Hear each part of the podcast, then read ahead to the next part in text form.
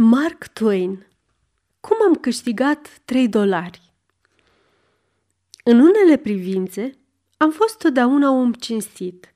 Încă din fragedă tinerețe nu m-am putut niciodată deprinde să folosesc banii agonisiți prin mijloace dubioase. Am încercat de multe ori, dar principiile au fost totdeauna mai tari decât dorința mea. Acum șase sau opt luni, Generalul locotenent Nelson A. Miles a fost sărbătorit în cadrul unui mare eveniment oferit la New York. Înainte de a lua loc la masă, am stat de vorbă cu el în salon și iată ce mi-a spus. Vă cunosc, mi se pare, de vreo 30 de ani, nu-i așa? Da, cam așa. I-am răspuns. A rămas câteva clipe pe gânduri. Apoi a urmat. Mă mir că nu ne-am întâlnit la Washington în 1867. Erați acolo pe atunci, nu-i așa? Da, numai că pe atunci nu eram cunoscut. Nici nu începusem să muguresc. Eram un personaj obscur. Pe când dumneavoastră, la frumoșii la și în războiul civil, adăugaserăți o nouă ispravă glorioasă. Tocmai vă întorseserăți din strălucita campanie împotriva indienilor din Far West și fuseseți avansat general de brigadă, astfel încât toată lumea vorbea despre dumneavoastră și vă ridica în slăvi. Dacă m-ați întâlnit într-adevăr atunci, nici n-ați putea să vă mai aduceți aminte, afară doar dacă vreo împrejurare neobișnuită v-ar fi gravat în memorie întâlnirea noastră. Au trecut 40 de ani și după atâta timp, oamenii mari nu-și mai amintesc de fiete cine. Nedorind să prelungesc convorbirea pe această temă, am schimbat subiectul. Mi-ar fi fost mult mai ușor să-i demonstrez că ne-am întâlnit la Washington în 1867, dar socotind că asta ar fi putut să ne stânjenească, fie pe el, fie pe mine, m-am lăsat pe gubaș. Îmi amintesc însă foarte bine întâmplarea. Iată cum s-a petrecut. Tocmai mă întorsesem din croaziera făcută pe bordul lui Quabar City și încheiasem un contract cu Eliza Bliss din Hartford pentru o carte despre această croazieră. Cum nu aveam bani, m-am dus direct la Washington și am încercat să-mi câștig experiența acolo în perioada cât voi lucra la o carte. Într-o bună zi, m-am întâlnit cu William Swinter, fratele istoricului, și împreună cu el am ticluit un plan menit să ne asigure amândurora cele necesare traiului. Am devenit astfel părinții spirituali și fondatorii primului sindicat de presă, instituție curentă în lumea ziaristică de astăzi. Am pus pe picioare cel din tâi sindicat de presă de pe planeta noastră. E drept că era cam mic, dar așa se întâmplă cu orice întreprindere nouă la începuturile ei. Aveam pe lista noastră 12 publicații, toate săptămânale, toate obscure, sărace și risipite hăt departe, în așezările de la periferia țării. Pentru aceste fițuici era o mândrie să publice corespondențe de la Washington, iar pentru noi era o fericire că nu treau asemenea ambiții.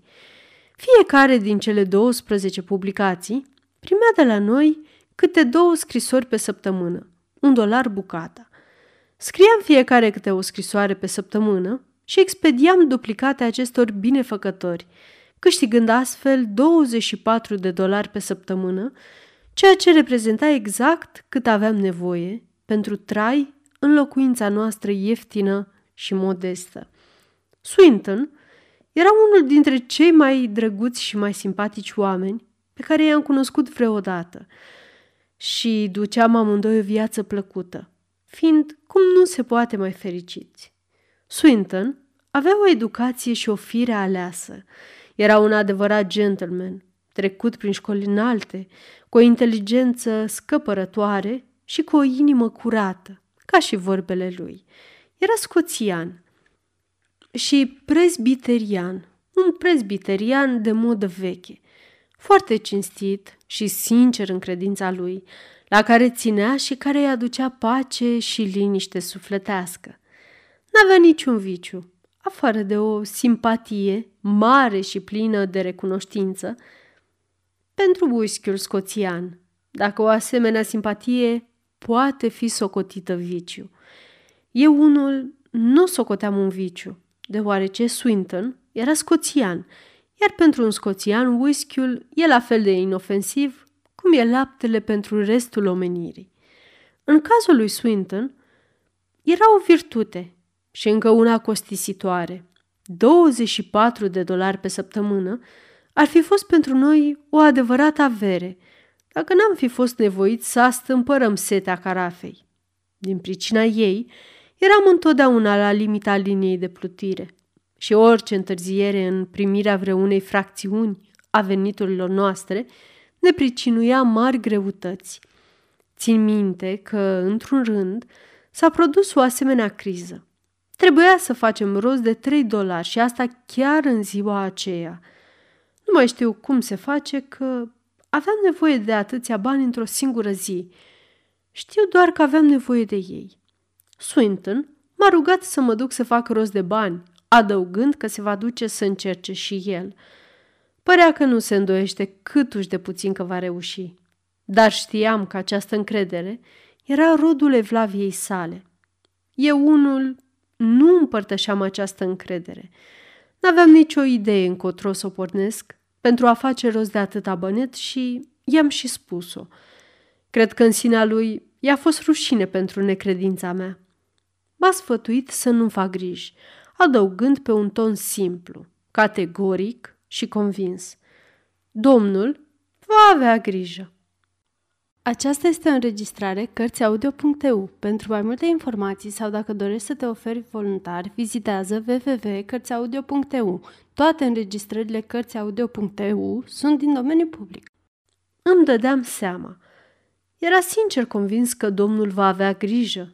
Mi se părea însă că, dar fi avut experiența mea, dar să lăsăm asta. Până să-i sprăvească el vorba, credința lui puternică își și făcuse efectul asupra mea, astfel că am plecat de acasă aproape încredințat că într-adevăr domnul va avea grijă. Am cutreierat străzile cam o oră, căznindu-mă să găsesc un mijloc de a face rost de banii aceia, dar nu mi-a venit nicio idee. În cele din urmă, am intrat la Abbott House, care, pe atunci, era un hotel nou și m-am așezat pe un scaun în holul cel mare. Deodată am sărit un câine intrând în hol. S-a oprit, s-a uitat la mine și m-a întrebat din ochi. Ești prietenos? I-am și răspuns tot din ochi că sunt. Câinele a dat din coadă recunoscător și s-a apropiat de mine, rezemându-și botul pe genunchiul meu și ridicând spre mine, cu o drăgălășenie cuceritoare, ochii săi negri. Era un animal frumos, ca o fată și părea făcut tot din mătase și catifea. I-am dezmierdat capul negru și neted și urechile clăpăuge. Într-o clipită am devenit tandri ca o pereche de îndrăgostiți.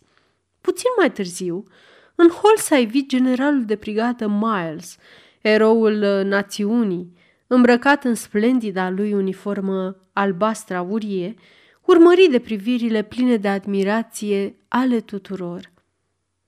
Zărind câinele, s-a oprit și în ochii lui s-a aprins o lumină care arăta că avea o slăbiciune pentru câinii de felul celui de lângă mine. Apoi s-a apropiat și mângâind câinele, mi-a zis Ce câine frumos! E o minune de câine! N-ați vrea să-l vindeți? Eram mișcat. Felul în care se adeverea profeția lui Swinton mi se părea miraculos. Ba da, i-am răspuns. Cât cereți pe el? M-a întrebat generalul. Trei dolari. Generalul rămase vădit surprins. Trei dolari? Numai trei dolari? Păi câinele ăsta e un câine neobișnuit, ar putea să coste pe puțin 50 de dolari. Dacă ar fi al meu, nu l-aș da nici pentru o sută. Mă tem că nu vă dați seama de valoarea lui. Mai gândiți-vă la preț. N-aș vrea să vă păcălesc. Dacă m-ar fi cunoscut, ar fi știut însă că mi-ar fi venit la fel de greu să-l păcălesc, pe cât îi venea lui de greu să mă păcălească pe mine. I-am răspuns cu aceeași hotărâre calmă ca și mai înainte. Nu, doar trei dolari. ăsta e prețul. Bine, dacă stăruiți, mi-a spus generalul și după ce mi-a dat cei trei dolari, a plecat cu câinele, dispărând pe scară. Peste vreo zece minute a apărut în hol un domn de vârstă mijlocie, cu o fățișare blajină și a început să arunce priviri în dreapta și în stânga, uitându-se până și sub mese. Nu cumva căutați un câine?" l-am întrebat. Până în clipa aceea, avusese o expresie tristă și neliniștită, dar acum fața ei se luminase deodată. Da, l-ați văzut cumva?" m-a întrebat el. Da, a fost aici până adinaur, când a plecat după un domn. Cred că aș putea să-l găsesc dacă doriți să încerc. Rare ori am văzut om să pară atât de recunoscător, iar când mi-a spus că mă roagă să încerc, am simțit și în glasul lui multă recunoștință. I-am răspuns că voi fi bucuros să încerc, dar că, întrucât cercetările mi-ar putea lua oarecare timp, sper că îmi va plăti ceva pentru o steneală. Mi-a zis că va fi fericit să-mi plătească și a repetat cuvântul fericit. Apoi m-a întrebat, cât? Trei dolari, i-am răspuns. A părut surprins și mi-a zis, dragă domnule, dar e o nimica toată, vă plătesc zece. Nu, trei dolari e prețul, am repetat eu și apoi am pornit-o în sus pe scări, nedorind să mai lungesc cu vorba, deoarece Swinton îmi spusese că aceasta era suma pe care domnul vrea să ne procure. Iar mie mi se părea că ar fi un sacrilegiu să iau măcar și un penny peste ceea ce ne era hărăzit. Abătându-mă pe la cușca portarului, am aflat numărul camerei ocupate de general și când am deschis ușa camerei și am intrat, l-am găsit pe general care își mângâia fericit câinele. Îmi pare rău, dar trebuie să iau înapoi câinele, i-am zis. Să-l iei înapoi? m-a întrebat generalul, uimit din calea afară.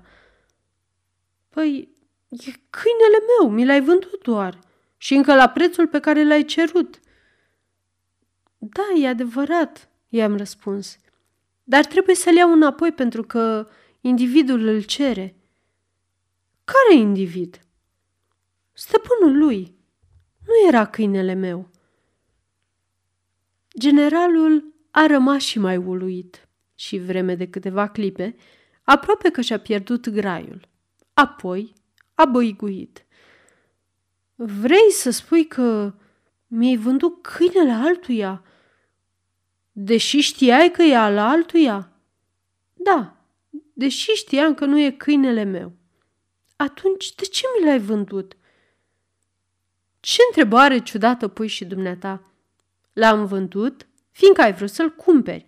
Mi-ai spus că ți morțiși să-l cumperi, nu poți tăgădui. Eu nu eram ahtiat să-l vând, nici nu-mi trecuse prin cap să-l vând, dar am avut impresia că dacă pe dumneata te-ar aranja... Mi-a tăiat vorba zicându-mi, să mă aranjeze?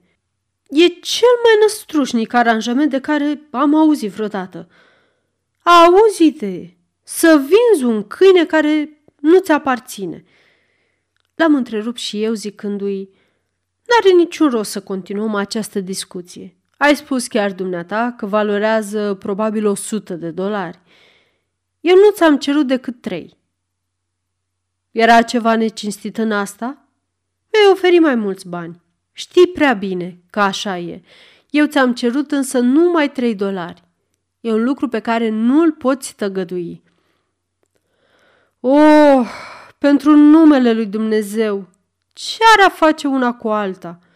Important este că dumneata nu erai stăpânul câinelui. Cum de nu ți dai seama? După cât se pare, dumneata nu socotești că este necinstit să vinzi lucruri care nu-ți aparțin dacă le vinzi ieftin.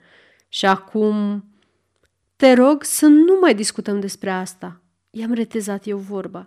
N-ai cum să negi faptul că prețul era perfect echitabil, perfect rezonabil, ținând seama că nu eram stăpânul câinelui. Așa că orice discuție pe chestia asta e o pierdere de vreme. Acum trebuie să-l iau înapoi, fiindcă individul are nevoie de el. Nu-ți dai seama că n-am de ales? Pune-te în situația mea. Să presupunem că ai vândut și dumneata un câine care nu-ți aparținea. Să zicem că... Ah, nu mai împuia capul cu raționamentele dumitale, idiote. Ia-l și lasă-mă în pace. I-am dat înapoi cei trei dolari și am plecat cu câinele pe scări în jos. Iar stăpânul lui l-a luat în primire și mi-a plătit trei dolari pentru o steneală. Am plecat de acolo cu conștiința împăcată, fiindcă procedasem cinstit. N-aș fi fost în stare să mă folosesc de banii pe care îi primisem din văzarea câinelui, deoarece nu mi se cuveneau. Dar ceilalți trei dolari îi căpătasem pentru faptul că restituisem câinele adevăratului său stăpân, astfel încât banii aceștia, câștigați cinstit, mi se cuveneau de drept. De n-aș fi fost eu, poate că individul acela nu și-ar fi recăpătat câinele niciodată. Până în ziua de azi, principiile mele au rămas aceleași ca și atunci. Am fost totdeauna cinstit și știu că nu pot fi altfel. Așa cum spuneam la început, n-am putut niciodată să mă ating de banii agonisiți prin mijloace dubioase. Asta e povestea. În parte, e adevărată.